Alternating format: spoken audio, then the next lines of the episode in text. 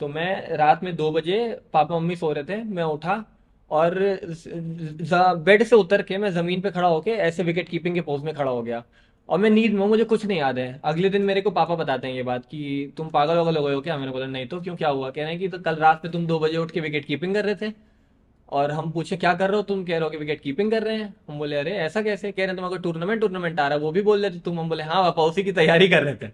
बाद में थोड़ा बुद्धि आने लगी दिमाग में कि क्रिकेटर एक बनता है बहुत मुश्किल से और खेलने वाले हजारों हैं, अगर मैं इन लोग में नहीं कॉम्पीट कर पाऊंगा तो उतनी बड़ी बात तो बहुत ज़्यादा हो गई। तो थोड़ा प्रैक्टिकली उस टाइम सोचा, लेकिन तब भी स्टेट लेवल तक खेला था मैं उसके बाद भी। और वो फोटो बहुत बार फिर होती गई, उसी दिन फीचर होती गई, अगले दिन फीचर होती गई। अगले साल 26 जनवरी आया, उस दिन फीचर हुई। अगले साल का 15 अगस्त आया, उस दिन फीचर हुई। मैं बोला कि वो एक फोटो बार बार फीचर होते जा रही है। तो चांदनी चौक में मैं बताता हूँ कि स्कैम का बहुत बड़ा फंडा है वहाँ पर ना। अगर तुम किसी एक्सपीरियंस के साथ जा रहे हो तो सही है, मेरे साथ चल लो, मैं बता दूंगा कहाँ से लेना है क्या नहीं लेना है।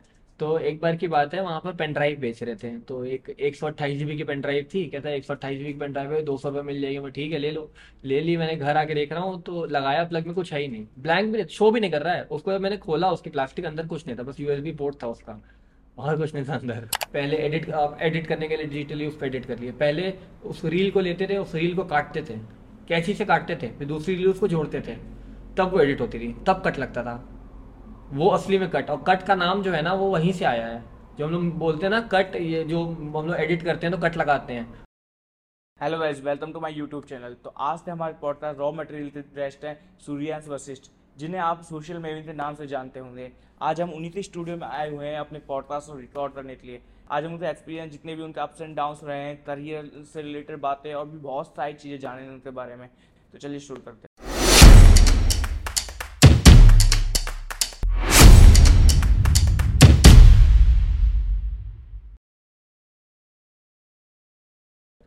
हेलो सूर्यांश भैया, तो आपका स्वागत है मेरे पॉडकास्ट पर।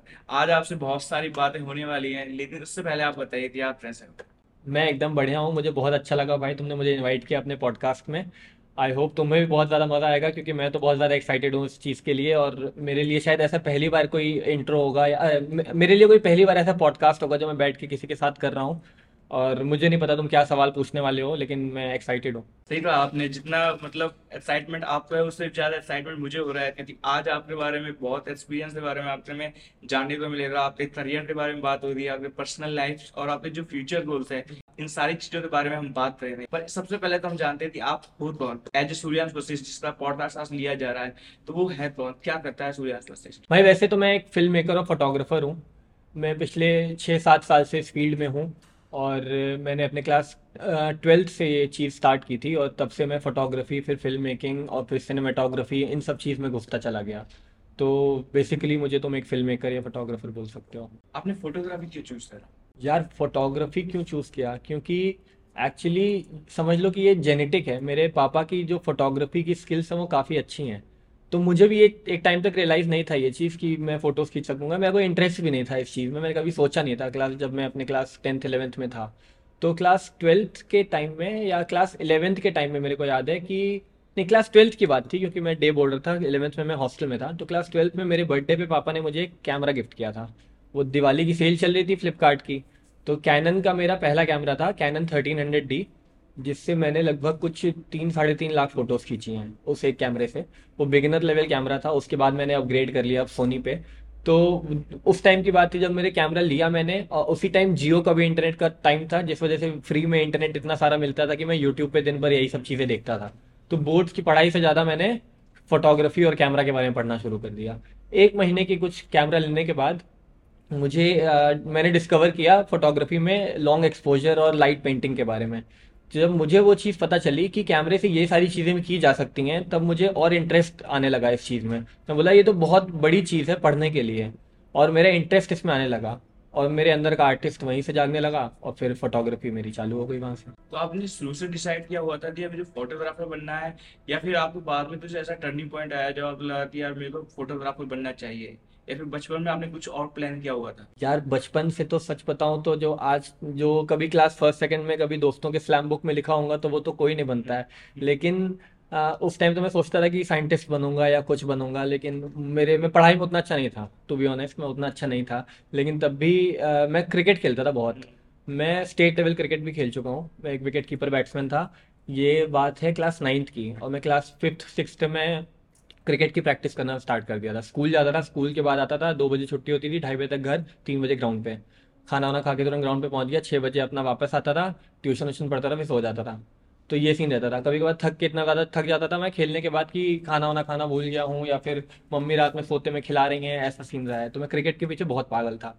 एक बार रात में मैं कुछ 2-2:30 बजे रात में सो रहा था, और मेरा कुछ 15 दिन बाद एक टूर्नामेंट था, डिस्ट्रिक्ट लेवल पे टूर्नामेंट था उस टाइम, और मैं कुछ रहा हूँ क्लास 6-7 की बात है।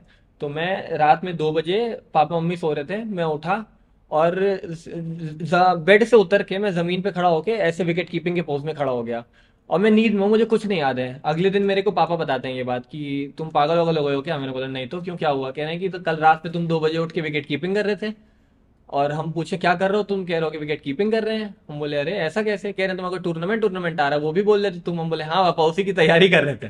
तो पापा बोले कि यार तुम इतना मत पागल हो किसी चीज़ के पीछे। तो फिर बाद में धीरे धीरे पापा को भी लगा कि अगर इसी चीज़ में आगे बढ़ना चाहता है तो इसी चीज़ में आगे बढ़े, क्योंकि मेरे जो फैमिली बैकग्राउंड है इन सब चीज़ से बहुत अलग है। तो मेरे को पापा ने कभी फोर्स नहीं किया कि ये करो या वो करो। तो और मुझे उस बिज़नेस में या उस फील्ड में जाना भी नहीं है जिस चीज़ में मेरी फैमिली बैकग्राउंड है। तो फिर मेरा क्या हुआ कि मैंने डिसाइड किया कि स्पोर्ट्स कॉलेज में एडमिशन ले लेता हूँ।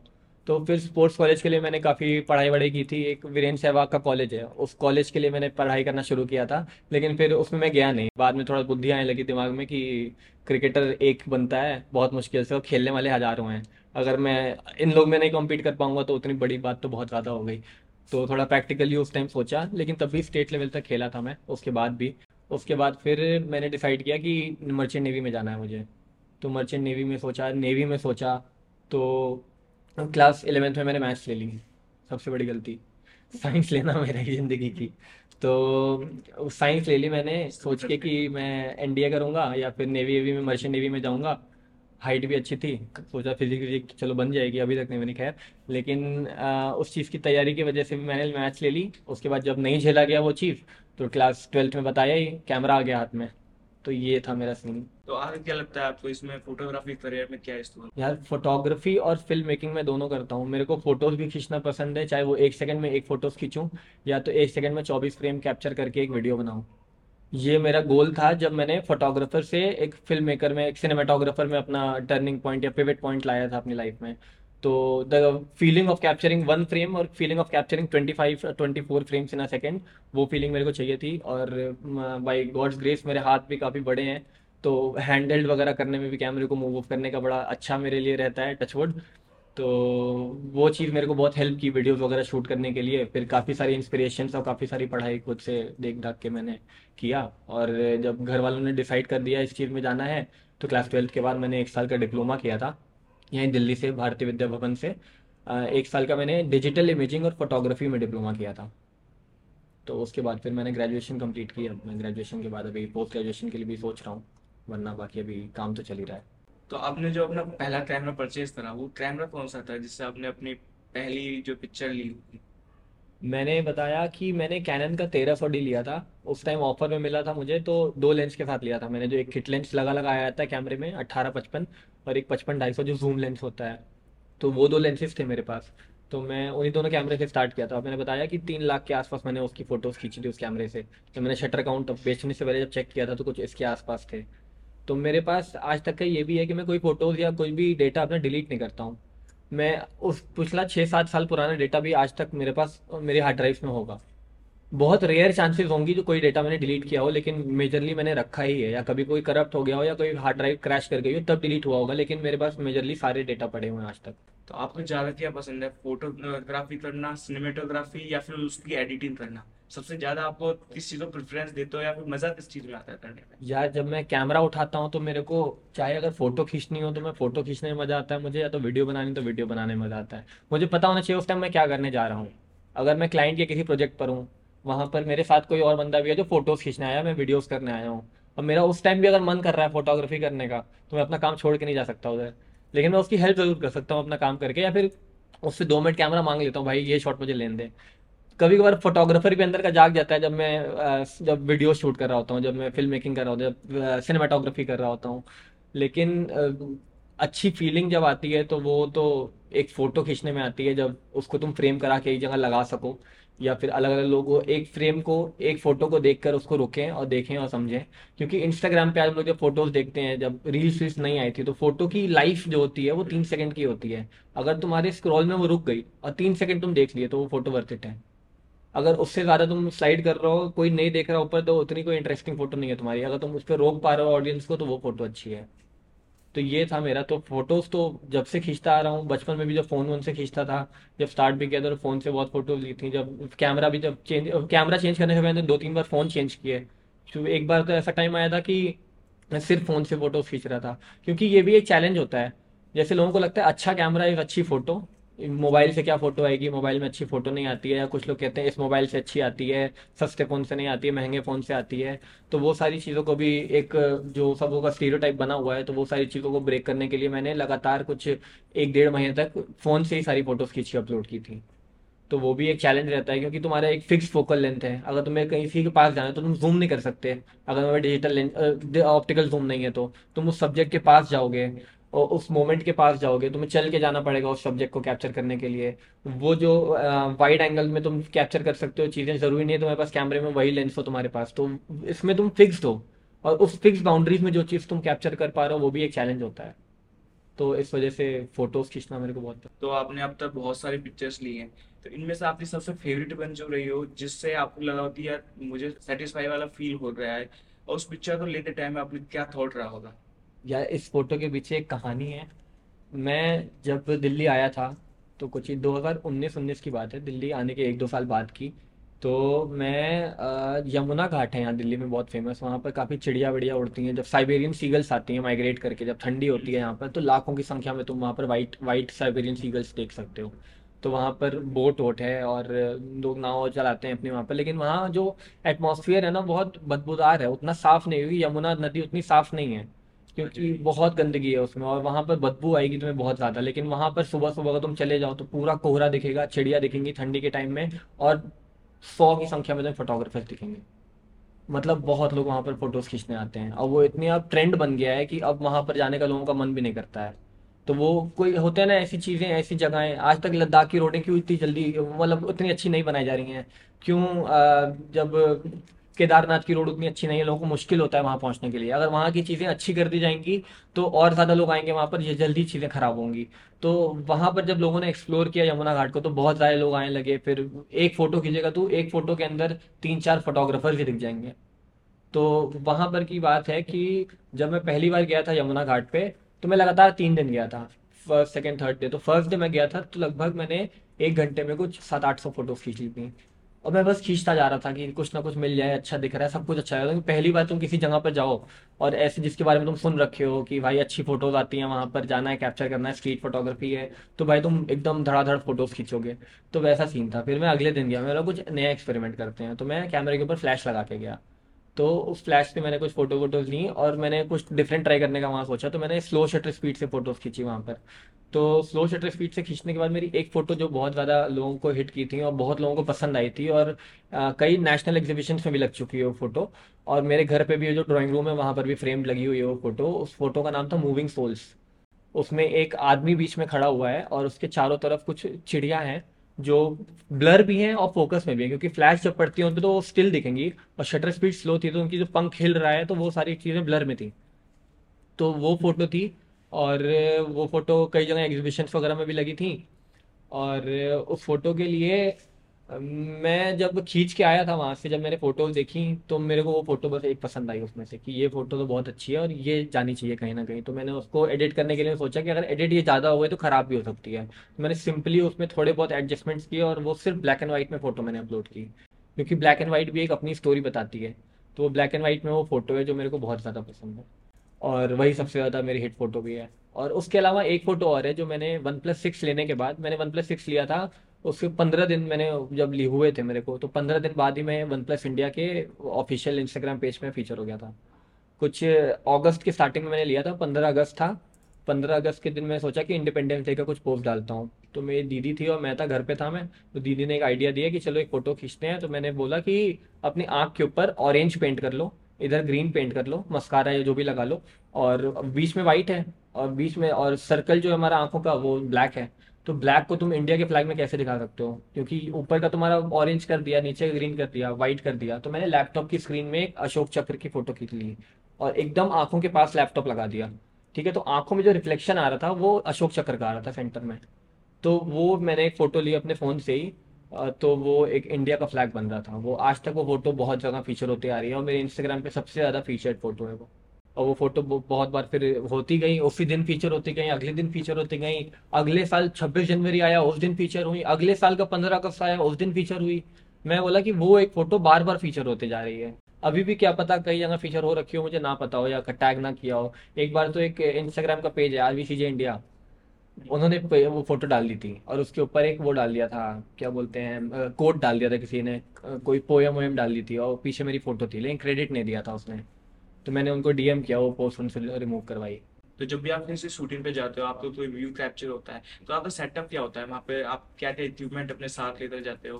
बिसाइड द स्टूडियो, स्टूडियो में तो आपका सारा सेटअप ऑलरेडी सेट होता है आप, लेकिन जब आप अपने शूट पर जा रहे हो तो वहाँ पर सारा सामान ले जा नहीं सकते। हाँ। तो वहाँ पर आप क्या क्या जो नेसेसरी इक्विपमेंट है जो लेकर जाते हो? क्या देखो, जब रिक्वायरमेंट होती है तो वो सारे सामान हम लोग को लेके जाने पड़ते हैं, चाहे मैं मेट्रो से जाऊँ, चाहे कैब से जाऊँ, चाहे अपनी खुद की ड्राइव मतलब कार से जाऊँ। एक्चुअली हुआ ये है कि मैं जब स्कूल में था तो मेरा जो बैग होता था हमेशा भारी रहता था, कभी टाइम टेबल नहीं लगाया मैंने। 8-10 किलो का बैग हो जाता था मेरा। मैं कोई बुक कॉपी निकालता नहीं था, सब उसी में भरी भरी रहती थी। उसके बाद जब मैं क्रिकेट खेलने लगा तो मेरा किट बैग भारी होता था, कंधे पे हमेशा से बोझ रहा। फिर जब कैमरा बैग लिया तो कैमरा बैग में इतना इतना भारी सामान होता है, मेरा लैपटॉप, मेरा सारे लेंसेज, मेरा कैमरा, गिम्बल विम्बल भी लेके जाना होता है तो वो भी बहुत भारी हो जाता है। तो कंधों पे बोझ हमेशा से रहा है। तो इक्विपमेंट्स कैरी करना और उसको अच्छे तरीके से रखना, वो सारी चीज़ों का हमेशा एक रिस्पॉन्सिबिलिटी बनी रहती है, जिसको मैं चाहता हूँ कि बहुत प्यार से रखूँ और ख़राब ना हो सारी चीज़ें। तो अच्छे से जब सेट पे जाना रहता है तो मुझे पता होता है आज इस लेंस का काम नहीं है तो मैं वो हटा सकता हूँ, ड्रोन का काम नहीं है तो ड्रोन निकाल सकता हूँ, लाइट का काम है, ट्राइपॉड का काम है तो वो रखना ही रखना है मुझे। बैटरीज देखनी है मुझे, चार्ज है कि नहीं है, एक्स्ट्रा बैटरीज हैं अगर नीड है तो। अगर मुझे कुछ सामान रेंट करना है, अगर कोई लेंस मुझे रेंट करना है तो मैं लेंस के लिए रेंट के लिए मैं बोलूँगा, पता करूँगा कहाँ पर रेंट मुझे मिल रहा है, या फिर कोई मेरा रेंटल वाला बंदा है जो मैं उसको बोलूँ कि अरेंज कराए। तो जब इक्विपमेंट चाहिए रहते हैं तो अरेंज कराने पड़ते हैं, वरना जो अपने पास है तो वो यूज़ करना पड़ता है। तो जैसे हर करियर में इन्वेस्टमेंट बहुत जरूरी होती है, आपके फील्ड में आपको इक्विपमेंट में इन्वेस्टमेंट करनी पड़ती है। तो जब आप अपने लिए इक्विपमेंट चूज कर रहे होते हो तो आप क्या देखते हो उस इक्विपमेंट में, लाइक फीचर देखते हो, उसकी वर्थ देख रहे हो, या फिर जो ट्रेंड चल रहा है उस ट्रेंड के हिसाब से आप अपने इक्विपमेंट्स को चेंज करते हो?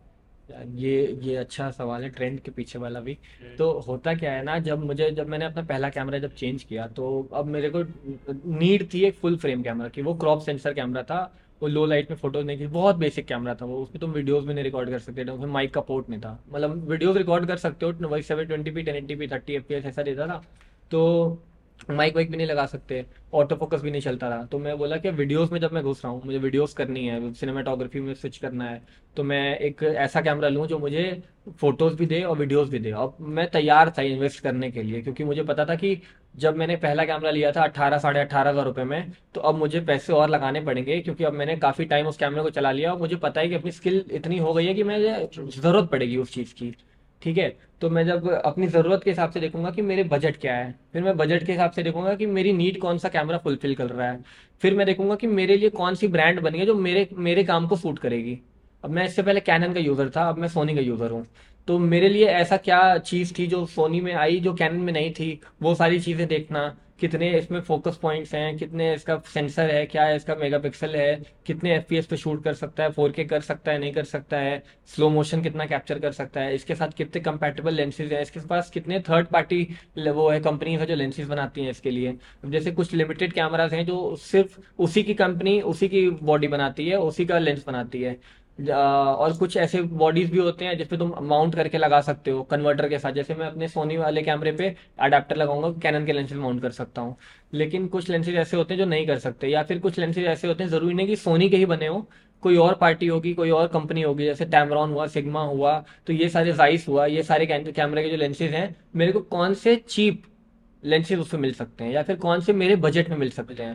क्योंकि अगर मैं सिर्फ सोनी के लेने जाऊंगा तो और महंगे पड़ेंगे, अगर मुझे दिखता है कि उस बजट में थोड़ी कम क्वालिटी या फिर ऐसी क्वालिटी जो उसके बराबर की हो और मुझे कम रेट में मिल सकती है, या फिर कोई एपर्चर में अपना कॉम्प्रोमाइज कर सकूं या फिर थोड़ा फोकल लेंथ कॉम्प्रोमाइज कर सकूं, तो मैं वो लेंस प्रेफर करूंगा और जो मेरी नीड को फुलफिल करे ऑब्वियसली।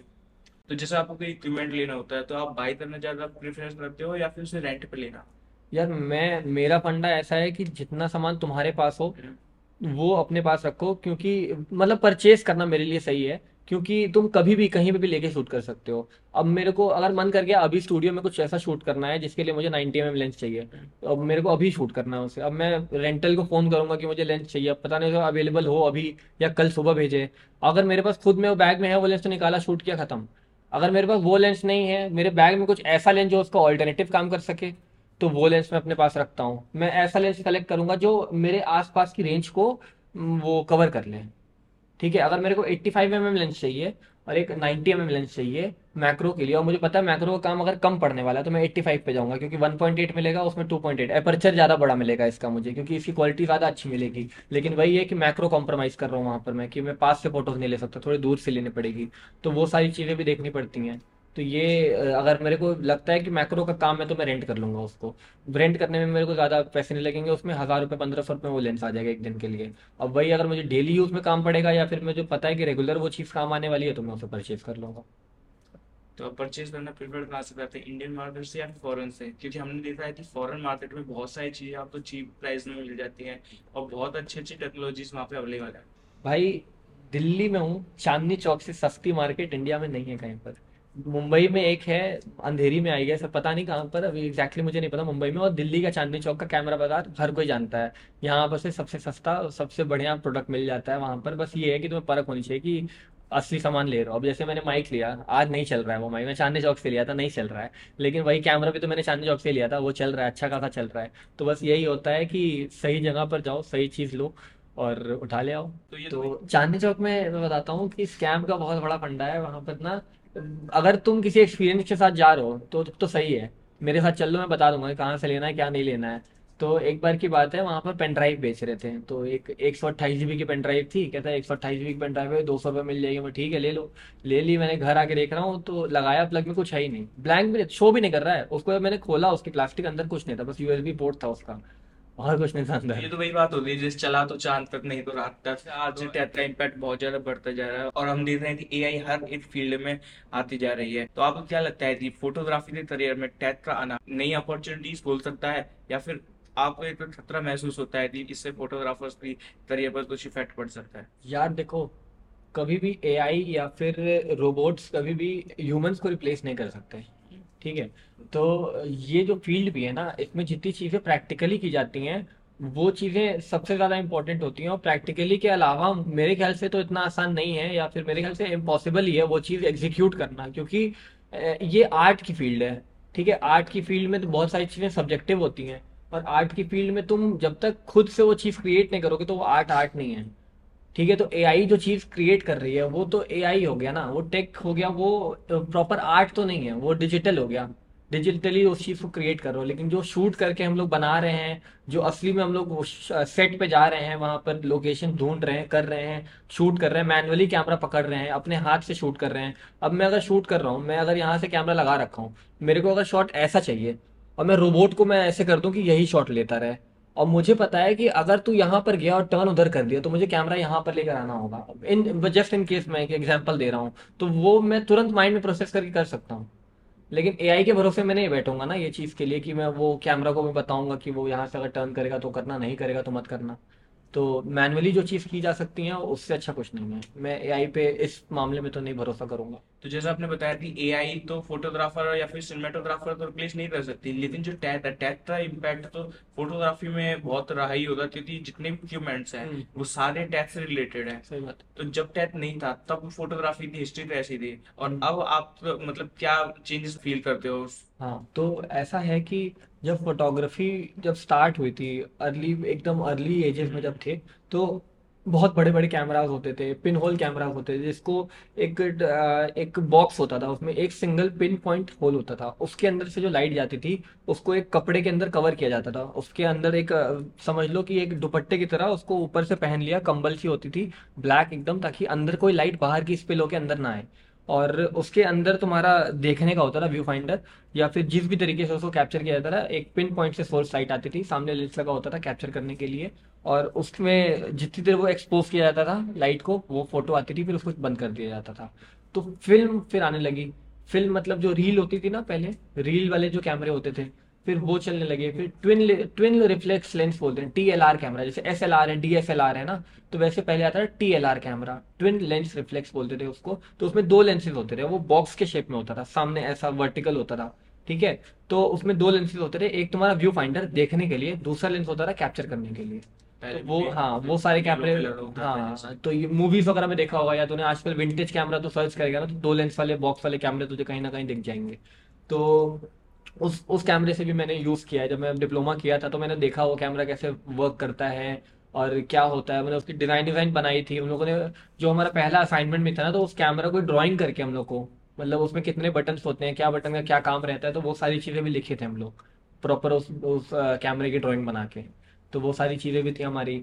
उसके बाद जब फिल्म का काम आना लगा, जब रील वाले कैमरे चलने लगे, डिजिटल कैमरे थोड़े आ गए, साइबर शॉट आ गए, तो ये सारी टेक्नोलॉजी आगे बढ़ी है, तभी तो ये सारी चीज़ें पॉसिबल हो पा रही हैं। कहाँ पहले हम लोग एक रील में 30 फोटो वगैरह खींच पाते थे, तो अब कहाँ एक छोटे से SD कार्ड में हम लोग हज़ारों फोटोज खींच सकते हैं।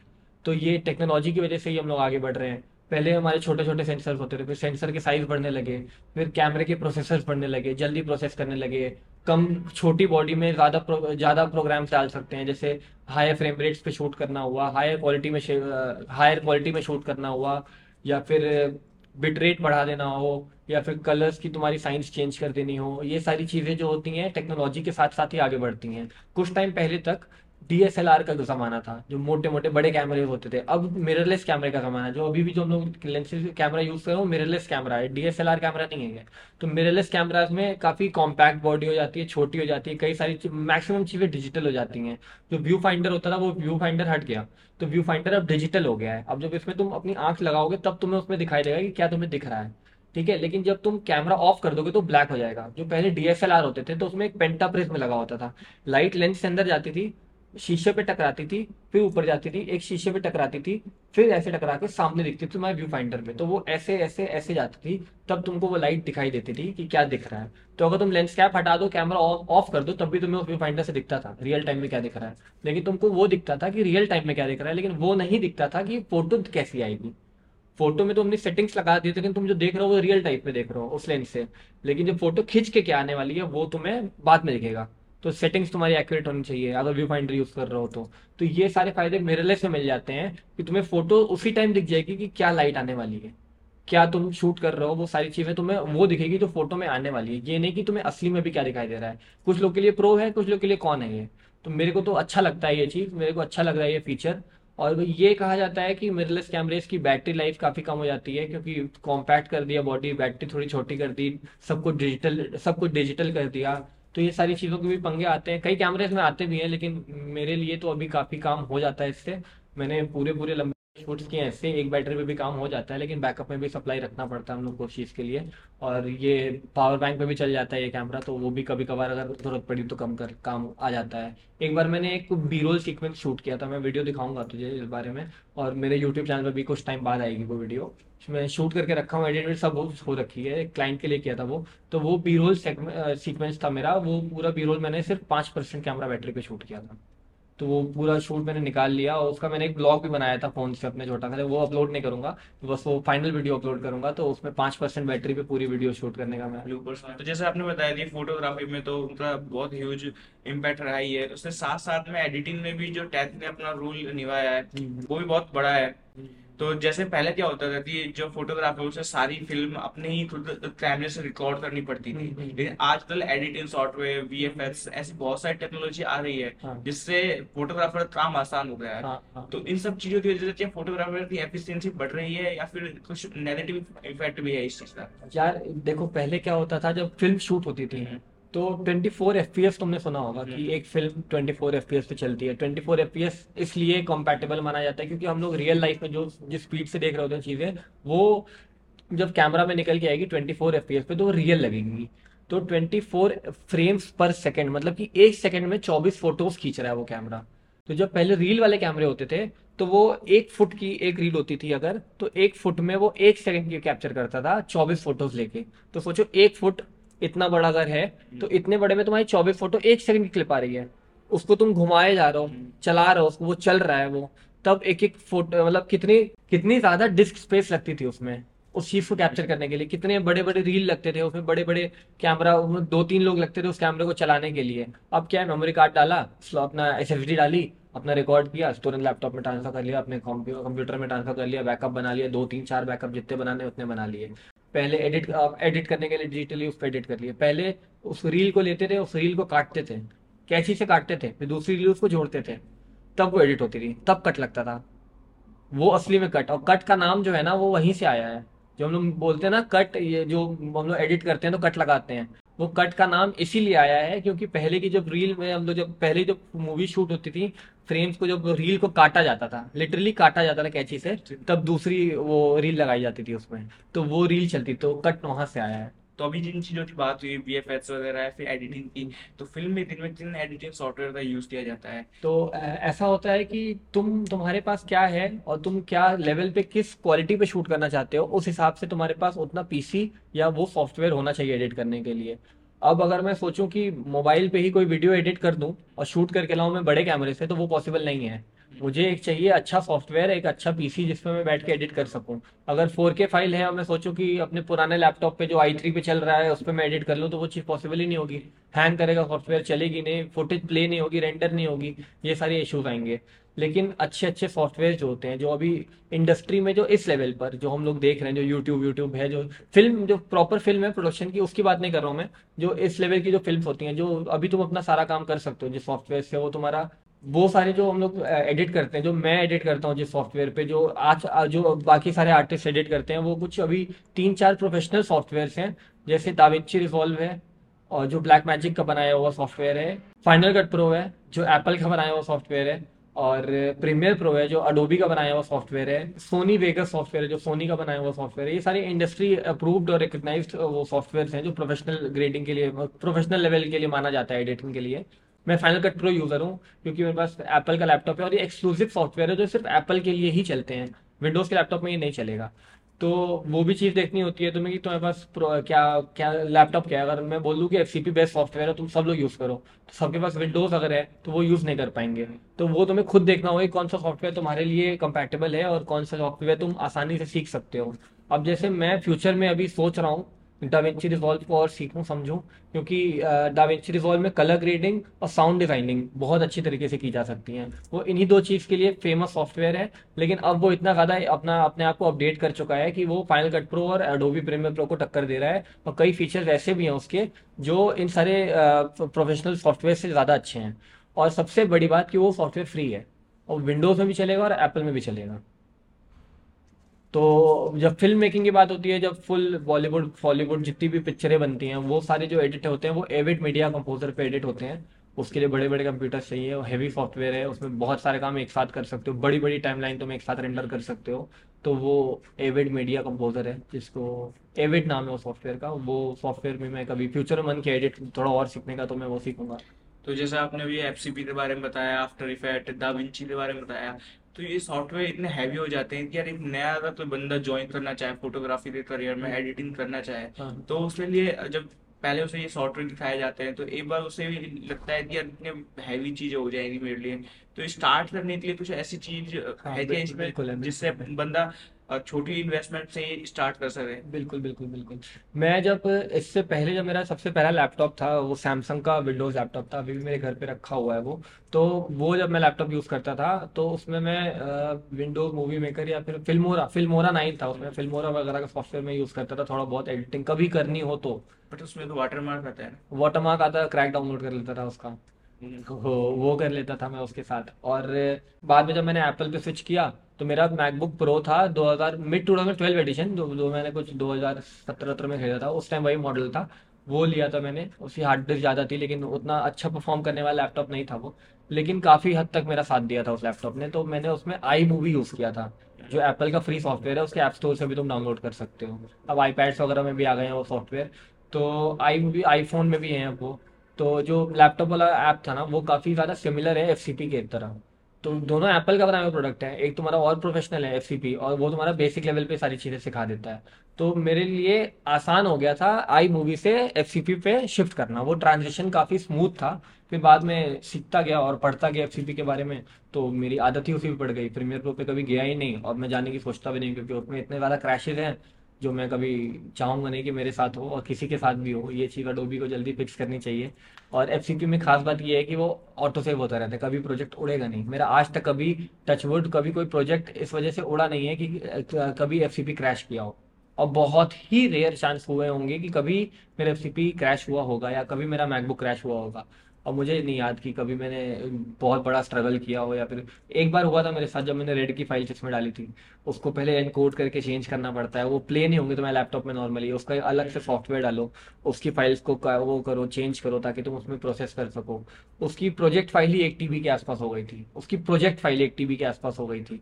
तो हमने एक SSD खरीदी अलग से उसको एडिट करने के लिए।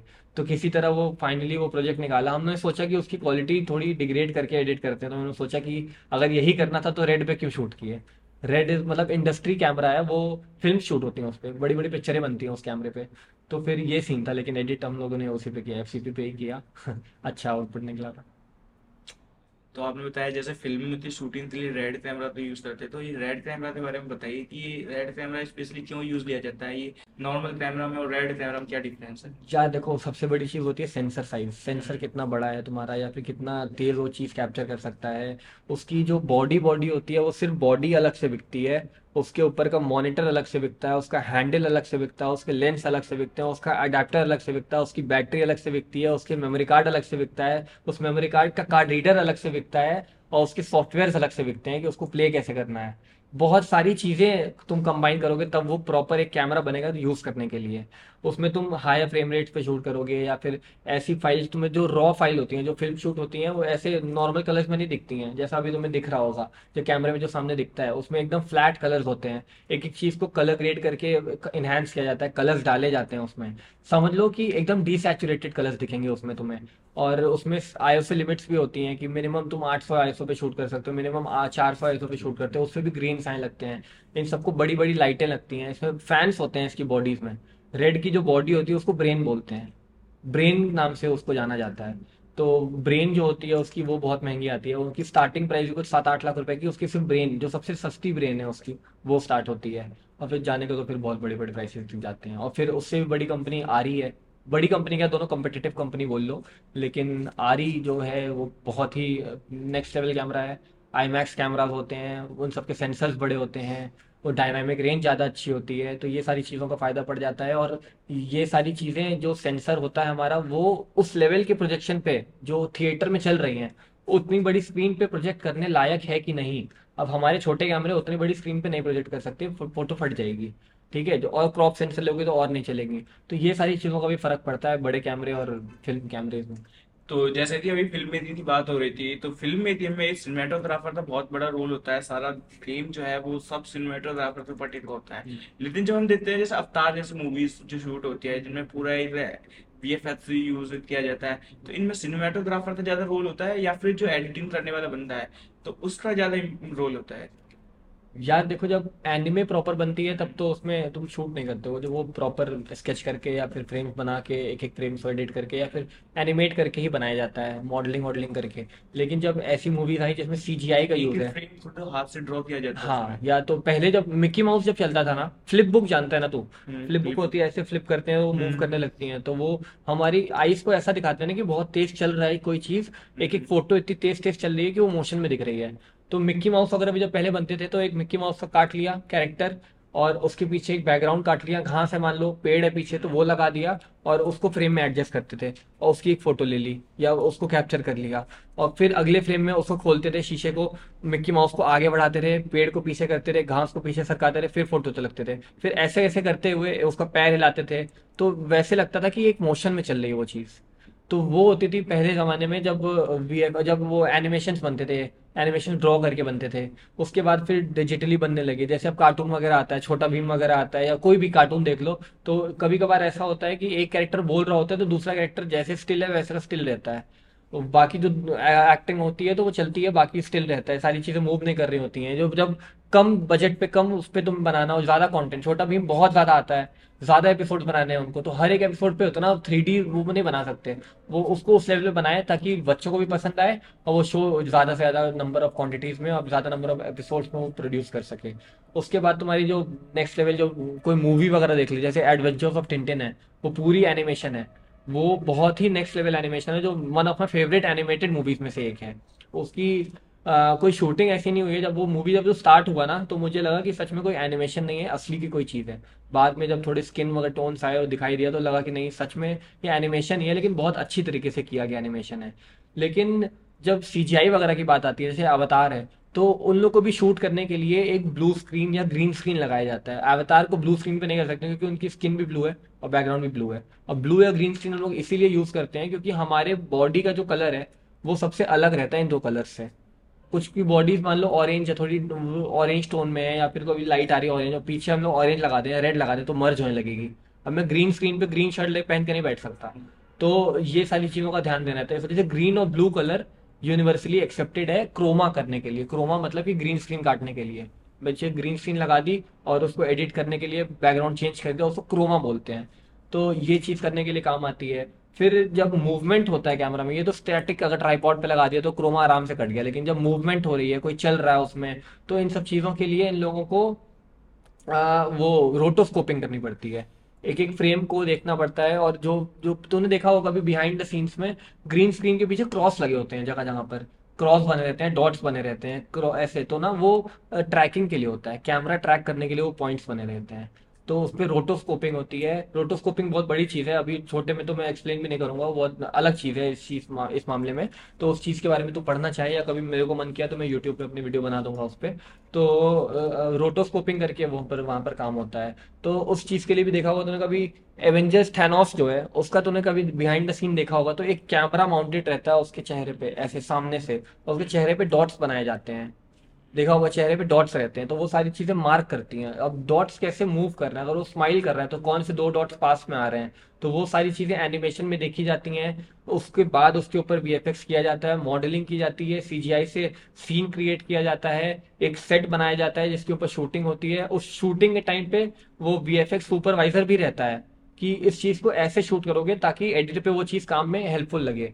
अब मान लो कि एक कैरेक्टर यहाँ है, दूसरा कैरेक्टर थोड़ा दूर है लेकिन ऊंचाई पर है, और फिल्म में दिख रहा है कि वो पहाड़ पे है, या फिर कोई ऐसी चोटी है, या कोई स्क्रैप मेटल पड़ा है, या फिर कोई एरोप्लेन टूट के पड़ी है उसके ऊपर खड़ा है, असली में वहाँ पर वो चीज़ प्रेजेंट नहीं है, वहाँ CGI में बनाना है उनको। जैसे कि कोई ड्रैगन है तो ड्रैगन का सिर्फ मुंह है, लोग देखे होगा तो बिहाइंड द सीन में मुंह बस पकड़े हैं और सामने लेके खड़े हैं, कुत्ते का मुंह है ऐसे पकड़ के खड़े हैं, डमी स्केलेटन होता है, तो वो सारी चीज़ें लगाई जाती हैं, उसके ऊपर भी पूरी ट्रैकिंग की जाती है। तो वो सारे पॉइंट्स जो डॉट्स होते हैं वो सारी चीज़ें एडिट में ट्रैक करके, उसको मॉडल करके, उसके ऊपर एनिमेट करके, उसको शेडोज, स्किन टोन्स, वो सारी चीज़ें जब तू थैनोस को क्लोजली देखेगा ना तो तू नहीं बता पाएगा कि ये नकली है, लगेगा तुझे सही में असली कैरेक्टर है, कोई असली इंसान या जो भी मॉन्स्टर है जो भी है वो है। उसके स्किन में पोर्स दिखेंगे तुम्हें, उसकी दाढ़ी के बाल दिखेंगे, जो स्टबल होता है वो सारी चीज़ें दिखेंगी, बाल दिखेंगे, उसके एक एक चीज़ें डिटेल में दिखेंगी। मेकअप नहीं किया जाता है, वो CGI किया जाता है क्योंकि वो चीज़ें पॉसिबल नहीं है असली में वो चीज़ क्रिएट करना। और वैसे मुंह चलाना, अगर तुम प्रोस्थेटिक से मेकअप तो कर दोगे लेकिन जरूरी नहीं है ना तुम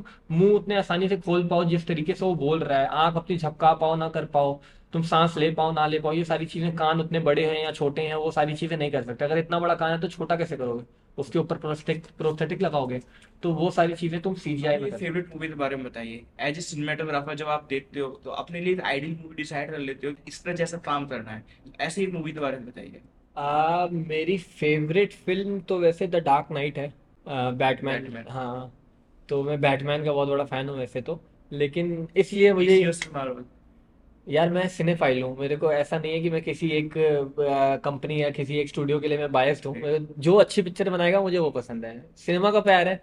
ऐसा नहीं है किसी एक सुपर हीरो या किसी एक उसका फ़ैन हूँ। सुपर हीरो में तो देखा जाए तो बैटमैन का फ़ैन हूँ, तो Batman the dark night movie है वो मुझे इस वजह से इतनी ज़्यादा पसंद है। एक तो hats off to Heath Ledger acting, joker का कैरेक्टर उन्होंने बहुत अच्छे से प्ले किया, क्रिश्चियन बेल ने भी अच्छा बैटमैन प्ले किया, बेस्ट बैटमैन तो मैं नहीं कहूँगा उसको क्रिश्चियन बेल को, लेकिन बहुत अच्छा बैटमैन उन्होंने प्ले किया। मुझे वो मूवी इस वजह से पसंद है क्योंकि उसका जो डायरेक्टर क्रिस्टोफर नोलन है, वो जो मूवी शूट करता है वो सारी चीज़ें प्रैक्टिकली करने की कोशिश करता है। वो वीएफएक्स और सीजीआई पे भरोसा नहीं करता है। अब जैसे जो जोकर का वो सीन है जिसमें वो हॉस्पिटल से निकलता है हार्वी डेंट से मिलने के बाद और हॉस्पिटल ब्लास्ट कर देता है, तो वो देखा होगा तुमने, वो जो ब्लास्ट हो रहा है फिर उसने बटन दबाता है, ब्लास्ट नहीं होता है, पीछे मुड़ता है, फिर दबाता है, बम फट जाता है अचानक से। वो मेथड एक्टिंग थी उसकी, वो एक्चुअली में ऐसा स्क्रिप्टेड नहीं था कि वो बटन दोबारा दबाएगा वो फटेगा। वो उसने सेट के सामने वहां पर किया नेचुरली, और सिंगल टेक शॉट था क्योंकि खास बात ये कि जो हॉस्पिटल में बम फटे थे वो असली में फटे थे। असली में उतनी बड़ी बिल्डिंग बनाई गई, उसको फोड़ा गया और वो शॉट क्रिएट किया गया। तो ये सीन रहता है क्रिस्टोफर नोलन का। और जब बैटमैन जब जोकर के पास बाइक से जाता है अपनी बैटमोबाइल से जाता है, बैटपॉट से जब अपने जाता है उसको मारने के लिए, तो जोकर बोलता है ना come and get me, kill me kill me kill me, I want to kill me.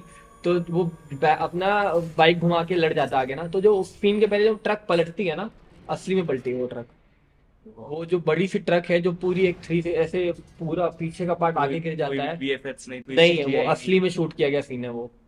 और इसके बिहाइंड द सीन्स भी देख सकते हो, तो उसमें पूरी ट्रक पलटते हुए जब रेकी के टाइम पे उस ट्रक को पलटा जा रहा था तो वो चीज़ भी की गई। और सबसे बड़ी बात कि जो जिस रोड पे वो की गई है वो शूट, वो असली में उस सिटी के बीच में की गई है, वो सेट नहीं है, वो असली जगह है, असली जगह पर उन्होंने पूरी ट्रक पलटी है। तो जो प्रैक्टिकली जो शूट करते हैं ना वो चीज़ मुझे पसंद है। तो डार्क नाइट राइजेज में जो बेन जब अपनी एरोप्लेन से टूट के अलग हो जाता है, लटकता रहता है, वो सारी चीज़ें असली में शूट की गई हैं। तो इस वजह से मुझे कैमरा वर्क उसमें ज़्यादा है, सीजीआई नहीं है। तुम चैलेंजेस होते हैं, आई लव चैलेंजेस। मुझे कोई चैलेंज देगा ये करके दिखाओ, तो मुझे अगर वो मुझे पता है वो चीज़ कर सकता हूँ तो मैं एक्सेप्ट करूँगा, वो करना चाहूँगा। मुझे पता है कि अगर अपने में चैलेंजेस एक्सेप्ट नहीं करूंगा तब मैं ग्रो नहीं कर पाऊंगा। और मुझे पता है ऐसे डायरेक्टर के साथ काम करने के लिए, इस लेवल का काम करने के लिए तुमको उस लेवल का कैमरा हैंडल करने आना चाहिए, क्योंकि तुम सारी चीज़ें प्रैक्टिकली कर रहे हो, कोई चीज़ों की तुम मिस्टेक नहीं करनी चाहिए। और सबसे इम्पॉर्टेंट चीज़ नोलन की कि वो आज के ज़माने में भी रील पे शूट करता है। रील कैमरे जो मैं बता रहा था अभी थोड़ी देर पहले, वो उस कैमरे पे शूट करता है, वो डिजिटल कैमरा इस पे नहीं शूट करता है। उसको प्रॉपर जो मेथड्स होते हैं सिनेमा के जो शूट करने के, वो यूज़ करता है। तो वो सारी चीज़ें बहुत चैलेंजिंग होती है। आईमैक्स के रील कैमरा होते हैं, वो उस पर शूट करता है। तो इस वजह से मुझे उसके साथ काम करना है कभी, मतलब पता नहीं उसके साथ कभी काम कर पाऊँ या ना कर पाऊँ, लेकिन उस तरीके का काम करना मेरे एक आइडल बन चुका है। तो जैसा आपने बताया आप डार्क नाइट के डायरेक्टर के साथ काम करना चाहते हैं, तो ऐसी अपॉर्चुनिटीज आप इंडिया में भी देखते हैं कि इंडिया में भी ऐसी अपॉर्चुनिटी मिल सकती है? तो अगर इस तरीके से देखा जाए तो कोई भी बेस्ट या कोई भी चीज़ वर्स्ट नहीं है। लोगों को कई लोग ऐसे भी हैं जो इंडियन मूवीज़ बहुत पसंद करते हैं, कुछ लोग ऐसे होते हैं इंडियन मूवी देखते ही नहीं, पसंद ही नहीं जाते हैं। तो इंडिया में भी अच्छी मूवीज़ बनी है, जैसे गली बॉय मुझे बहुत पसंद है। गली बॉय को जिस तरीके से शूट किया गया है, जय ओगा ने शूट किया था, उसका जो डीओपी था, जो सिनेमाटोग्राफर था उसका, उसके बारे में मैंने पढ़ा था, वो मूवीज़ कैसे शूट की गई। और सिर्फ शूटिंग का ही उसमें काम नहीं रहता है, कैसे लाइटिंग्स जो होती हैं, लाइटिंग देना वो भी एक सिनेमाटोग्राफर डिसाइड करता है कि कैसी लाइटिंग रहेगी, किस कलर की लाइट रहेगी। और ये भी सारी चीज़ें पिक्चर में देखी जाती हैं कि कौन सा कैरेक्टर कौन से तरह का कपड़ा पहनेगा, किस कलर का सामान रहेगा। एक लड़की है रेड ड्रेस में, एक लड़का है ब्लू ड्रेस में, उस लड़की के हाथ में कौन सा कलर का पर्स होना चाहिए, ये सारी चीज़ें भी डिसाइडेड होती हैं। बैकग्राउंड में अगर हरियाली है तो लड़का क्या कपड़ा पहनेगा, लड़की क्या कपड़ा पहनेगी, किस कलर का कपड़ा पहनेगी, छोटा रहेगा बड़ा रहेगा, क्या सीन है। अगर हॉन्टेड सीन है तो कलर्स डार्क रहेंगे, रेड कलर्स आएंगे उसमें। हैप्पी सीन है तो चिलिंग एनवायरनमेंट रहेगा, थोड़ी ब्लू लाइट रहेगी, ये सारी चीज़ें रहेंगी। सनसेट का टाइम है तो वार्म लाइट रहेगी, तुम्हारी गोल्डन आवर्स का टाइम है तो वार्म लाइट रहेगी। अगर तुम्हें ठंडी दिखानी है तो ब्लू लाइट दिखाओगे, थोड़ा ब्लूस रहेंगे उसमें। तो यूज़ पे भी खेलना पड़ता है, इन सारी चीज़ों का भी ध्यान देना पड़ता है अगर सिनेमाटोग्राफर। और ये सारी चीज़ें मैं देखता हूँ, जब मैं मूवीज़ देखता हूँ तो मेरा ये नहीं है कि मैं 100 पिक्चरें देखूँगा, कि मैं सारी पिक्चरें देखनी है मुझे। मेरा ये है कि अगर मैं 10 पिक्चर देख रहा हूँ तो उसको 10 बार देखता हूँ। मैं बहुत कम मूवीज़ देखता हूँ, लेकिन जिस मूवी को देखता हूँ अच्छे से देखता हूँ, पढ़ के देखता हूँ या फिर कई बार देखता हूँ। The dark night rises, Batman begins, ये सारी मूवी मुझे नहीं पता कितनी बार मैंने देखी होगी, डायलॉग्स तक याद है मुझे ऐसे ऐसे टाइम पे। तो ये सारी चीज़ें जब जब मैं देखता हूँ कुछ ना कुछ नया सीखने को मिलता है। कई बार तो ऐसा हुआ है कि द डार्क नाइट में मैंने कई गलतियाँ नोटिस की हैं, गलतियाँ जो मूवीज़ में हुई हैं कि कॉन्टिन्यूटी का एरर है, या फिर जोकर का, अभी बैटमैन ने उसे पकड़ा है तो एक बार जोकर का हाथ ऐसे है, जब वो जो इंटरोगेशन वाला सीन है ना, जब बैटमैन उसको जोकर को उठा देता है अपने हाथ पे, तो एक कट में जोकर का हाथ ऐसे है, अगला कट जब लगेगा जोकर का हाथ ऐसे है। जो कि होना एक ही एंगल में चाहिए ना। जब उस सीन को तू देखेगा ना तो तेरे को पता चलेगा कि ये दो चीज अलग अलग हो रही है, कॉन्टिन्यूटी का एरर है ये। तो ये सारी चीजें भी देखने को मिलती हैं, नई चीजें सीखने को भी मिलती हैं, लेकिन तब भी वो मूवी आज के टॉप 5 रेटिंग्स में, वर्ल्ड की टॉप 5 रेटिंग में कंसिडर की जाती है। तो कुछ ना कुछ तो रीजन है उस चीज का। साउंड डिजाइनिंग का भी इसमें कुछ रोल रहता है, म्यूजिक का और फिल्म मेकिंग का आपस में क्या रिलेशन है? साउंड डिजाइनिंग बहुत ज्यादा इंपॉर्टेंट होती है। तुम एक थिएटर में जाते हो पिक्चर देखने के लिए, तो तुम कौन सी सीट सेलेक्ट करते हो बैठने के लिए? सीधे सीट, एकदम पीछे, एकदम पीछे। अब जो सिनेमा हॉल बनता है ना, मैं जब जाता हूँ ना मूवी देखने के लिए, तो मेरे को सेंटर की सीट चाहिए, पीछे एकदम पीछे नहीं। सिनेमा हॉल में जो सीटिंग पोजीशन होती है उस सिनेमा हॉल का सेंटर, सीटिंग वाले का नहीं। तो गैप होता है उसके बीच में नहीं। अब जैसे कि A to Z रो है ना, अगर 26 रो हैं मैं 13 रो पे बैठूंगा या फिर ऐसे रो पे बैठूंगा जो उस जो रेक्टेंगल जो सिनेमा हॉल बन रहा है उस थिएटर के बीचों बीच में रहे। क्योंकि जो मूवीज बनाई जाती हैं वो उन लोग के लिए भी सोच के बनाई जाती हैं जो अंधे हैं। ठीक, मूवीज अगर तुम बैठे हो तुम्हें दिखाई नहीं दे रहा है कुछ, लेकिन अगर पीछे साउंड डिजाइनिंग है, आवाज है, म्यूजिक है, तो तुम बता सकते हो कि हॉरर मूवी है या फिर झरना बह रहा है, कोई आदमी जंगलों में चल रहा है, शेर की दहाड़ है। तो अगर वो बहरा भी है, अगर अंधा भी है, तो वो चीज़ सेंस कर सकता है। तो इतनी इम्पोर्टेंट है साउंड डिजाइनिंग और म्यूजिक फिल्म्स में। और जब तुम उस चीज़ को विजुअली देखते हो और आवाज़ नहीं आएगी तो तुम देखोगे ही नहीं उस चीज़ को। तो साउंड डिजाइनिंग थिएटर में, मैं बता क्यों रहा हूँ कि सेंटर में मैं इसलिए बैठता हूँ क्योंकि जो साउंड ऐसी डिजाइन की जाती है जो सेंटर में बैठेगा उसको बेस्ट क्वालिटी की आवाज़ आएगी। क्योंकि सराउंड साउंड होता है, तो साउंड साइड में कभी तुम देखोगे अगर एक्सट्रीम राइट में बैठे हो, तुम कोने में सीट मिल गई, तुम्हें बालकनी वाली सीट मिल गई जो पहले थिएटर्स में होते थे, तो वहां पर तुमको सिर्फ उधर की आवाज तेज आएगी जब राइट में पैन होगा, लेकिन लेफ्ट की आवाज में बहुत बहुत धीरे आएगी। तो वो चीज को मेंटेन करना एकदम, जब तुम बीच में बैठोगे, कोई तुम्हारे पीछे से चल के आ रहा है, कैरेक्टर के पीछे से चल के आया, तो ऑडियो पैन होता तो तुम्हें फील होगी। तो मैं इस वजह से वो सीट प्रेफर करता हूँ और सेंटर की, जितनी सेंटर में बैठ सकूँ ताकि मुझे ज्यादा अपनी गर्दन ना हिलानी पड़े और एक जगह से बैठ के मेरी आई के व्यू एंगल में, अपनी आंखों के व्यूइंग एंगल में वो सारी चीजें कवर हो जाए, ना कि मुझे अपनी गर्दन हिलानी पड़े। तो वो सीट मैं प्रेफर करता हूँ। बहुत पीछे हो जाता हूँ तो स्क्रीन छोटी लगती है, टीवी है, एकदम आगे चले जाओ तो ऐसे ऐसे देखते रहोगे। तो बीच में विजुअली भी अच्छा लगेगा और साउंड की वजह से भी अच्छा लगेगा। तो जैसे थोड़ी देर पहले हम बात कर रहे थे, जब आपने बताया कि आप फिल्म में डिफरेंट कलर का यूज लेते हैं, कलर ग्रेडिंग करते हैं इस सिनेरियो में अलग सा इम्पैक्ट डालने के लिए। तो जब मूवीज ब्लैक एंड व्हाइट में शूट हुआ करती थी तो उन सिनेरियोज में और इम्पैक्ट और उस सीन को एक्सप्रेस करने के लिए किस मेथड को यूज किया जाता था? तो होता क्या था, पहले तो कलर ग्रेडिंग पॉसिबल भी इतनी नहीं हो सकती थी क्योंकि ऑब्वियसली तुम फिल्म्स को काट काट के जोड़ रहे हो। और वो बहुत पहले की टाइम की बात है जब ब्लैक एंड व्हाइट में ही पिक्चर शूट हो सकती थी। ऐसा नहीं था कि वो ब्लैक एंड व्हाइट में रिलीज नहीं हो सकती थी इस वजह से वो ब्लैक एंड व्हाइट में शूट होती थी, वो ब्लैक एंड व्हाइट में ही शूट की ही जा सकती थी। वो कलरफुल कैमरा ही नहीं बने थे जो कैप्चर कर सकें, वो ब्लैक एंड व्हाइट ही शूट कर सकते थे। तो वो उस टाइम तो ब्लैक एंड व्हाइट में ही आ गया। डिजिटली पहली बार तुम मूवी देख पा रहे हो जो कभी कोई सोचा नहीं होगा, पहली बार सामने मूवी आ रही है तुम्हारे कि ऐसी क्या चीज़ है, लोग हैं चल रहे हैं अंदर, लो तुम देख सकते हो उन लोगों को, लेकिन असली में वो चीज़ नहीं है। तो मूवी ही वो चीज़ है और आवाज़ भी सुन रहे हो तुम। कभी पहले तो ये भी था कि साइलेंट मूवीज आती थी, आलम आ रहा थी, बाद में राजा हरीशचंद्र आई, फिर बाद में ऐसी मूवीज आने लगी जिसमें साउंड आने लगा, कई मूवीज ऐसे आने लगी जिसमें कलर्स आने लगा। कुछ 1937 के आसपास मेरे ख्याल से इंडिया में कुछ कन्या कलम या ऐसे कुछ करके मूवी थी जो पहली वो थी कलर मूवी थी इंडिया की। तो उस टाइम भी जरूरी नहीं था कि कलर ग्रेडिंग की वजह से ही इम्पैक्टफुल लगे, चीज़ें अच्छी लगे। आज के ज़माने में भी लोग ब्लैक एंड वाइट से खेलते हैं, देखा होगा तुमने। जब कभी सपने की चीज़ आती है या फिर जो पुरानी स्टोरी दिखानी होती है तो डिसैचुरेटेड कलर्स या फिर ब्लैक एंड वाइट कलर से खेलते हैं या फिर मोनोटोनस कलर से खेलते हैं कि सब कुछ ब्लैक एंड वाइट में है, जो कैरेक्टर है वो रेड पहना है तो रेड कलर अलग से पॉप हो रहा है। तो ये सारी चीज़ों का यूज़ किस जगह पर, किस टाइम पर, किस चीज़ को एक्सप्रेस करने के लिए लगाना है, वो चीज़ भी ध्यान देनी पड़ती है। अब मैं तुमको एक चीज़ और बताता हूँ कि जो एस्पेक्ट रेशियो होता है हमारा, अब जैसे लैपटॉप की स्क्रीन में अगर हम लोग देख रहे हैं तो फुल स्क्रीन में अगर दिख रहा है वो 16:9 में अगर दिख रहा है, 16:9 जान रहा होगा तू, फोन पे वीडियो शूट करते हैं 16:9 का ऑप्शन आता है।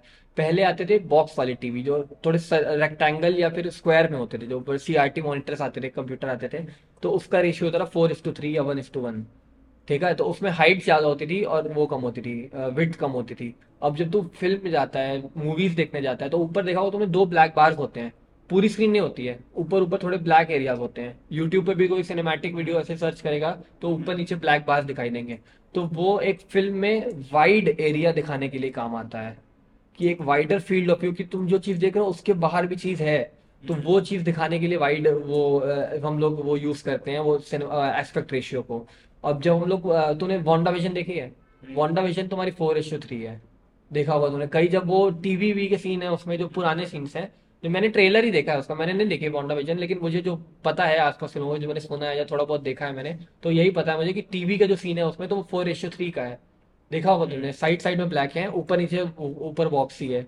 जस्टिस लीग स्नाइडर कट जो अभी आई है वो 4:3 है, साइड में छोटी है ऊपर में लंबी है। उसका भी रीजन है, उसका रीजन ये है कि जो सुपरमैन है वो ऊपर की तरफ उड़ रहा है, वंडर वुमन ऊपर की तरफ उड़ रही है, सारी चीजें ऊपर और नीचे में है, ठीक, वाइड में चीजें नहीं है उसमें, ऊपर नीचे में कोई चीज जा रही है, ऊपर जा रही है नीचे जा रही है, विलन आ रहा है ऊपर से नीचे आ रहा है। तो उसमें डायरेक्टर का वो था कि ऊपर की चीजें हमको ज्यादा दिखानी है ना कि साइड की चीजें। तो ये सारी चीजें भी एक डायरेक्टर या सिनेमाटोग्राफर चूज करता है कि किस एस्पेक्ट रेशियो में मूवी बननी चाहिए या किस कलर में बननी चाहिए, जैसे ब्लैक एंड व्हाइट हो गया या एस्पेक्ट रेशियो की बात हो गई। तो जैसे हमने देखा कि बॉलीवुड ने अपनी जो पहली मूवी आई थी और उससे लेने ने अब तक बहुत सारी इम्प्रूवमेंट की है, लेकिन जब भी ऑस्कर की बात आती है, ऑस्कर में जब उसकी मूवी जाती है तो उसमें हम देखते थे अब हम काफी पीछे रह चुके हैं मूवीज में, हमेशा हॉलीवुड को ही ज्यादातर ऑस्कर से मिले हुए हैं। तो ऐसा क्यों होता है, किस टाइप की मूवीज में ऑस्कर ज्यादा प्रेफर करता है? यार होता है ऐसा है कि लोग तो ये भी बोलते हैं कि बाहर की मूवीज को इंडियन अवार्ड्स नहीं मिलते, लेकिन ये तो फालतू की बात है। ऑस्कर अगर सबसे बड़ी चीज़ है, तो जैसे वर्ल्ड कप है तो वो सबसे बड़ी चीज़ है, तो उसको कॉम्पीट करने के लिए ज़रूरी नहीं कि स्पेन भी क्रिकेट खेले, ठीक है, जितने लिमिटेड नंबर ऑफ कंट्रीज हैं वो उस चीज़ में पार्टिसिपेट कर रही है। तो ऑस्कर्स थोड़ी, एक तो ऑस्कर सबसे बड़ी चीज़ और आर्ट की फील्ड हर कंट्री काम कर रही है, तो इतने नंबर ऑफ फिल्म्स हैं उसमें, इतने नंबर ऑफ कंट्रीज हैं जो पिक्चरें बना रही हैं, उसमें तुम सेलेक्ट होके वहां तक जाना इज अ टफ थिंग, ठीक है। ये मैं नहीं कह रहा हूँ कि पीछे है या आगे है कोई कंट्री, ऐसा नहीं है, ये मैं मानता हूँ कि इंडिया की फिल्म वहां तक उतनी नहीं पहुंच रही है, कम पहुंच रही है, सिर्फ नॉमिनेट हो रही है या फिर नॉमिनेट भी नहीं हो रही है या जीत नहीं रही है या कभी जीती भी हैं, तो उसके पीछे क्या रीजन हो सकते हैं। हो सकता है कि हम लोग पीछे हों, या हो सकता है कि हमारा काम उतना अच्छा ना हो, या फिर ये भी हो सकता है कि उस साल या उस टाइम वो पिक्चर ज़्यादा अच्छा काम की हो जो बाहर की पिक्चर सेलेक्ट हुई हो ऑस्कर्स के लिए। तो बहुत ही सब्जेक्टिव चीज़ है और इसके जूरी मेंबर्स ही डिसाइड करते हैं कि क्या बेसिस रहेगा कि तुम ऑस्कर्स में आ सको या नॉमिनेट हो सको। अब जैसे नाटू नाटू को ऑस्कर मिला, वो मिला ऑडियो की वजह, उसके सॉन्ग की वजह से, लेकिन फेमस क्या हुआ उसका डांस। कितनी अलग चीज है ये, मतलब तुम इंडिया की कोई मूवी गई है गाने के लिए, लेकिन लोग नाच रहे हो उसके डांस पे और हिट क्या हो रही है मूवी, ठीक है। तो सारी चीजें आ गई उसमें, लेकिन वही है कि एक चीज भी अगर तुम्हारी गई उससे तो कितनी सारी चीजों पे इम्पैक्ट पड़ता है। तो वही है कि ओलंपिक्स में अगर इंडिया गोल्ड लाती है तो ज्यादा मायने रखता है, ना कि चाइना गोल्ड लाए तो ज्यादा मायने रखेगा, क्योंकि बहुत ज्यादा नंबर ऑफ क्वांटिटी में, हमारे पास कम नंबर ऑफ क्वांटिटीज में। अपार्ट फ्रॉम योर फील्ड आप क्या क्या चीजें करना पसंद है? जैसे कि अब जब आप फोटोग्राफ नहीं कर रहे होते हो तो आप अपने टाइम पास करने के लिए या फिर अपने आप को खुश रखने के लिए क्या चीजें करना पसंद करते हो? मेरे को गाने सुनना बहुत पसंद है। मैं गाने सुनने के लिए एक अच्छा हेडफोन भी खरीदा था कि बाकी लोगों से हल्ला ना सुनूं, नॉइस कैंसिलेशन ऑन करूँ, गाने सुनूं अपने, ताकि मेरे गाने से किसी और को तकलीफ ना हो। अब मैं हिप हॉप का बहुत बड़ा फैन हूँ, मुझे सीधे मौत पसंद है, मैं सीधे मौत सुनता हूँ बहुत ज़्यादा, और भी कई सारे आर्टिस्ट हैं जिनको मैं सुनना पसंद करता हूँ। तो मुझे नहीं लगता कि मेरे जितने भी रूममेट्स हैं सबको वो चीज़ पसंद आए या उसकी वजह से वो डिस्टर्ब हो। कभी वाइब बन गई, बैठ गए, बजा दिए, सबको पसंद करवा दिया मैंने, तो बात अलग है। मैंने बहुत लोगों को यहाँ पर रैप सुनाना मतलब सुनाया है मैंने, उन लोगों को पसंद भी किया कई लोगों ने। कई लोग ऐसे भी हैं जिनको आज तक रैप समझ नहीं आया, पसंद नहीं आया, या ऐसी म्यूजिक नहीं पसंद आती, सरदर्द हो जाता है कई लोगों का। तो मुझे जितना ज़्यादा हिप हॉप पसंद है उतना मेरे ख्याल से यहाँ पर जो तो लोग प्रेजेंट हैं, मतलब मेरे साथ में जितने लोग हैं या जिन लोगों को मैं जानता हूँ आसपास, किसी को उतना नहीं पसंद है जितना मुझे पसंद है। और मैं तो बहुत बड़ा डाई हार्ट फैन हूँ म्यूजिक और इसका सीधे मौत का, हिप हॉप का। और फॉर योर काइंड इन्फॉर्मेशन एक बात और एक ट्रिविया है मेरे बारे में कि मैंने 1 साल म्यूजिक भी सीखी है। अब जब मैं स्कूल टाइम में था अपने 11th में, तो क्रिकेट भी खेलता था, अपना एनडीए की तैयारी के लिए साइंस ले ही रखी थी, वो भी चल रहा था, और म्यूजिक भी सीखा था। तो हमारे जो स्कूल में जो म्यूजिक टीचर थे वो सचेत टंडन थे, जो बेख्याली जो गाना गाया, अभी जितने भी ट्रेंडी जितने भी सॉन्ग्स आ रहे हैं वो मेरे म्यूजिक टीचर रह चुके हैं। तो वो थे, डेविड सर थे, उन लोगों से मैंने सीखा। और गाने की कैसे कैसे गाया जाता है, और मैं गिटार बजाना वैसे मैं सीखने वाला था, लेकिन थोड़ा बहुत ही आया, मेरे को प्रॉपर नहीं आया। लेकिन उन लोग के साथ रह के मैंने जो ऑब्जर्व किया, मैं ऑब्जर्व कर लेता हूँ कई सारी चीज़ें, तो किस तरीके से गाना होता है। मेरे पास मेडल भी पड़े होंगे सिंगिंग के घर पे, वो मैं ग्रुप सिंगिंग थी वैसे, तो उस ग्रुप सिंगिंग में मेरे को अवार्ड मिला था, उसमें थे हम लोग। और गाने वानों का मैं बचपन में भी जब था ना तो मम्मी के फ़ोन में गाने लगा दिया, ईयरफोन से गाने सुनता रहता था। कभी प्ले स्टेशन था मेरा, प्ले स्टेशन पोर्टेबल PSP था, उसमें मैं गाने भर लेता था। 4 GB का कार्ड था, उसमें गेम भी डालता था, गाने भी डालता था, गाने सुनता था, उसमें गेम खेलता था, गेम बदल के पहले जब स्टोरेज कम आता था उसी में सब एडजस्ट करना पड़ता था। और वो जो गाने मेरे पास पुराने सबसे पहले फ़ोन से लेकर जो PSP में भी मैंने अपने रखे हों, अपने अगला फ़ोन में भी रखे हों, अगले फ़ोन में भी रखे हों, वो आज तक मेरे पास रखे हैं, वो प्लेलिस्ट आज तक है मेरे पास। अब जब से मैं Spotify और YouTube पे पूरा स्विच हो गया हूँ, अभी इस फ़ोन में मैंने नहीं डाला है, जब से ये फ़ोन लिया है ना। इस फ़ोन से पहले तक सारे गाने मेरे पास जो तब से थे वो आज तक हैं। और पहले मेरे म्यूज़िक का टेस्ट बहुत अलग था, बहुत टेस्ट अलग हो गया, इस वजह से मैंने इस फ़ोन में नहीं डाला वो सारे गाने, क्योंकि अब टेस्ट बदल गया है। कभी सुनना रहता है तो सर्च करके सुन लेता हूँ, वरना अब हिप हॉप पूरा फुल टाइम। म्यूज़िक का इम्पैक्ट पड़ता है आपकी फोटोग्राफी लाइफ? बिल्कुल बिल्कुल पड़ता है, और फोटोग्राफी लाइफ क्या मेरी खुद की लाइफ में पड़ता है, क्योंकि हिप हॉप ऐसी चीज़ है। जैसे तुझे पोएट्री पसंद होगी आई गेस, मैंने सुना है तुमने बताया था कि तुझे पोएट्री पसंद है, तो रैप क्या है? Rap is rhythm and poetry. Rap का फुल फॉर्म है RAP, रिदम एंड पोएट्री। तो पोएट्री भी है और रिदम भी है, और पोएट्री से बहुत सारी चीज़ें तुम सीखते हो। कुछ बातें ऐसी पोएम्स में होती हैं जो लाइफ लेसन दे जाती हैं। तो वैसे ही रैप में भी अच्छे अच्छे आर्टिस्ट को अगर तुम सुनोगे तो उन लोगों की रैप में ऐसी लाइन्स होती हैं जिसको तुम सुन के इंस्पायर हो सकते हो। ऐसे ऐसे गाने हैं और ऐसी ऐसी म्यूज़िक हैं जिसमें तुम एक एक चीज़ पकड़ सकते हो कि क्या हुक्स हैं उसमें, क्या बार्स चल रहे हैं, कैसे तुम एक एक बीट को पकड़ रहे हो पीछे की, क्या हल्की सी भी आवाज़ आ रही है उसमें। कि अगर तूने कोई तू रैप कर रहा है, पीछे में हल्का सा आए ये लेट्स व्हाट्सअप गो ऐसा कुछ भी बोल रहा है ना इंसान, तो वो सारी चीज़ें भी ध्यान से सुनता हूँ मैं कि उसने क्या बोला। अगर मैं उसकी म्यूज़िक वीडियो देख रहा हूँ, अगर उसने पेपर पर कुछ लिखा है तो मैं पढ़ूंगा और पॉज करके फिर मैं उस पेपर पर क्या लिखा है। और कई सारी चीज़ें होती हैं जो स्टोरी क्रिएट कर देती हैं, या फिर कोई ईस्टर एग्स होते हैं, तो ईस्टर एग्स पकड़ना मुझे बहुत पसंद है। अब जैसे कि सीधे मौत का एक गाना है ये बत्ती, इनका एल्बम का था, नया एल्बम का था बत्ती। तो उस बत्ती की जब म्यूज़िक वीडियो आई ना तो उसमें कई सारे ईस्टर एग्स थे उनके पुराने गाने के। जो रेड कार है, रेड कार उनकी 101 गाने में थी। तो पैसे पीछे पड़े हुए CGI से डाले गए थे, तो वो जो पैसे पीछे पड़े हुए हैं वो भी उसी म्यूजिक वीडियो का रेफरेंस है। नान चाकू का रेफरेंस है उसमें, बहुत सारे गानों का रेफरेंसेस हैं उसमें। मैं दिखाऊंगा तुझे खाली बैठ के कभी उस वीडियो को। तो ये सारी चीज़ें मेरे को बहुत अच्छी लगती हैं, और ये आर्टिस्ट भी मुझे इस वजह से इतना पसंद है। बहुत बात हो गई सीधे मौत की, देख रहा होगा कि मैं कितना बड़ा फैन हूँ उनका, तो बहुत बातें हो गई उनकी। उनके एक एक गानों को मैं सुनता हूँ, उनकी वीडियोस देखता हूँ, उनके पीछे क्या स्टोरीज होती हैं, गाने के मतलब क्या है, वो सारी चीज़ें मैं देखता, सुनता, समझता और रियल लाइफ में डालने की कोशिश। और उनका कॉन्सर्ट जब भी दिल्ली में होगा ना, जाने का मन है मेरा फुल पावर। तो आपने जैसे बताया अभी रैप या परिभाषा जो बताई, रिदम एंड पोएट्री, शायद मतलब ऑडियंस में किसी को पहले से पता होगा, ये मेरे लिए भी नया था, सीखना थी आपसे कि रैप की इतनी ये बुक डेफिनेशन नहीं होगी। मैंने सुना था रफ्तार के मुंह से, रिदम एंड पोएट्री मैंने रफ्तार के मुंह से सुना था। हो सकता है ये बुक की डेफिनेशन ना हो, लेकिन मेरे लिए तो बट ये बैठ रहा है। हाँ, रिदम एंड पोएट्री यही मतलब भी है। इसके अलावा जो मुझे शौक है वो जूते कलेक्ट करने का है और परफ्यूम सेलेक्ट करने का। फिलहाल तो अभी जूते का है, अभी परफ्यूम पे धीरे धीरे बढ़ा रहा हूँ कलेक्शन। ये एक अभी लेटेस्ट परफ्यूम मैंने खरीदा, और एक्चुअली किसी ने गिफ्ट किया है मुझे ये। और ये एक जूता है जो मुझे बहुत ज़्यादा पसंद है, और लास्ट परचेज मेरे ख्याल से यही थी। ये जूता मैंने लिया था अपनी दीदी की एंगेजमेंट के टाइम पर, तो उसमें मैंने ये पहना था। अभी लास्ट ईयर मैंने खरीदा था ये जूता। और मेरे पास कई सारे जूते हैं जो मैं काफ़ी टाइम पहनता भी हूँ। जब मेरे एक टाइम ऐसा आया था जब मेरे जूते गंदे हो जाते थे तो मैं नए जूते खरीद लाता था उनको साफ़ करने के बजाय। तो एक टाइम ऐसा हो गया कि कई जूते जब एक साथ गंदे हो गए तब वो जाते थे धुलने के लिए या साफ़ होने के लिए, तब मैं वापस सारे जूते पहनता था। फिर जब कुछ गंदा होता था तो नया ले आता था, तो ऐसा सीन हो गया था। तो घर पे इतने जूते लाने के बाद पापा गए एक दिन तो जूते से मार पड़ेगी तुम्हें, अब और जूते आए थे। तब से सबसे पहला जूता कौन सा लिया है आपने? यार अभी तक का सबसे मेरे पास 3 एयर जॉर्डन्स हैं, उसके अलावा कई सारे जूते हैं मेरे पास। जो जॉर्डन्स मेरे पास 3 ही हैं और तीनों लगभग 2.25 लाख रुपए के आसपास के हैं वो। तो एक तो यही है, कुछ 170-180 के आसपास था ये। बाकी दो दूसरे जो इसके अलावा जो 2 हैं वो भी ऐसे ही हैं कि UNLA है, और एक Air Jordan off white UNCs हैं, वो मेरे ऑल टाइम फेवरेट शूज़ हैं। रफ्तार का गाना है शेख चिली, उसमें वो जूता वो पहन रखा है रफ्तार, तो वो शूज़ मेरे को बहुत पसंद हैं। और ये हैं, और कई जूते हैं मेरे पास, महंगे भी हैं, लेकिन ये तीनों जूते मेरे सबसे महंगे हैं। 80,000 के जूते, 1,80,000 के जूते हैं। अगर पैसे लूँगा पापा से ना इस चीज़ के लिए तो फिर पापा तो मेरे को घर से निकाल देंगे। घर से क्या कहते हैं, घर किसी और का क्या जाएगा, मेरा ही मैं अपने हाथ में घर जाऊंगा, घर से मैं चला जाऊंगा। अभी आपके फ्यूचर गोल्स क्या हैं, आप अपने फ्यूचर में कहाँ पर? फ्यूचर गोल अभी मैंने ऐसा कुछ नहीं फिक्स किया है, मुझे बस पता है कि मेरा एक क्या है ना कि मेरा एक लाइफ मोटो है और मेरा एक रोल मॉडल है एमएस धोनी।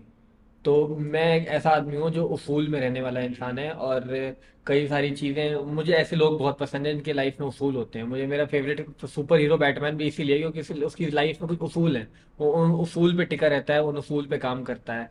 वैसे ही एमएस धोनी का एक लाइफ मंत्र है जो मैं अपना ज़िंदगी का उसूल बना रखा हूँ कि live in the present, try to learn a lot from the past, implement in your present to make a better future. आगे की सोच के मैं चलूंगा तो मैं अभी काम नहीं कर पाऊंगा, लेकिन पिछले की गलतियां सीख के मैं अभी पे काम करूंगा तो आगे के फ्यूचर में अच्छी चीज कर पाऊंगा। तो अल्टीमेटली मुझे क्या करना है, मतलब फ्यूचर में मुझे क्या करना है मुझे नहीं पता, लेकिन अल्टीमेटली मुझे जब सेटिस्फैक्शन मिलेगी वो काम मुझे क्या करना है वो मुझे पता है। अच्छा, अभी आपने बात की थी मुझे अल्टीमेट गोल हासिल करना है, जो कर लिया उसके बाद सेटिस्फाई हो जाऊंगा कि मैंने अपना अचीवमेंट कर लिया है। तो उस गोल के बारे में बताइए कि वो गोल है क्या? वो गोल एक्चुअली में ऐसा है कि मैं कोई अवार्ड के पीछे नहीं हूँ कि मुझे इस डायरेक्टर के साथ काम करना है या ऐसा अवार्ड चाहिए, बेस्ट सिनेमाटोग्राफर, बेस्ट डायरेक्टर, ऐसा कुछ नहीं चाहिए। जो भी हो वो साथ में आए ना आए मुझे मतलब नहीं, लेकिन जिस चीज़ पर मेरा मेन फोकस है, जो मेरी लाइफ का अल्टीमेट एम है, मतलब कि वो चीज़ करनी ही करनी है ज़िंदगी में, वो है मेरे पापा की बायोग्राफी बनाना।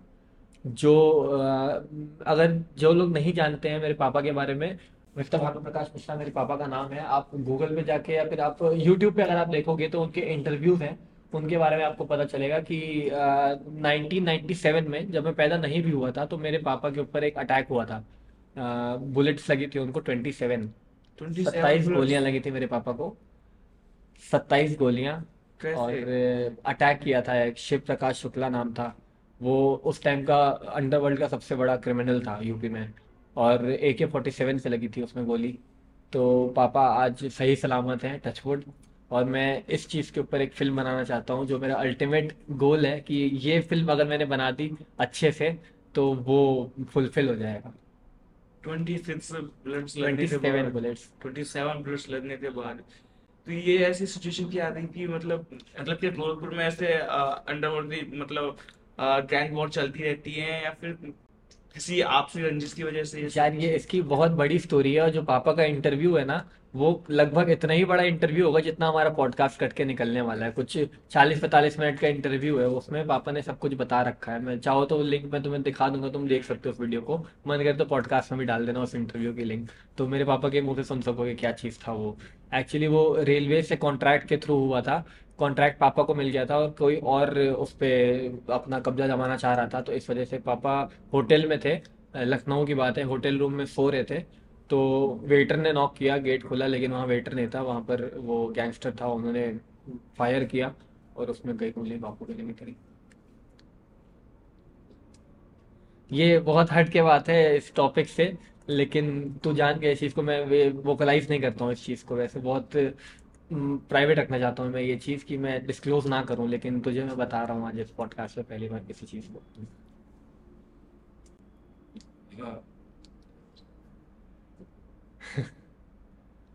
स्टैंड हो गया भाई तो शॉक हो गई भाई, 27 गोलियां लगने के बाद। एकदम फिट एंड फाइन है मेरे पापा। क्या सिचुएशन रही है उनके सामने, मैं पैदा भी नहीं हुआ था भाई तब। मतलब अगर इमेजिन करा जाना तो अपन इमेजिन भी नहीं कर सकते उस चीज होती। 27 गोली जब आप पर लगाई, एक गोली में इंसान खत्म हो जाता है, 27 गोली, मतलब 1 2 3 4 5, तुम 27 गिनोगे तुम्हें टाइम लग जाएगा भाई, उतनी गोलियां लगी थी।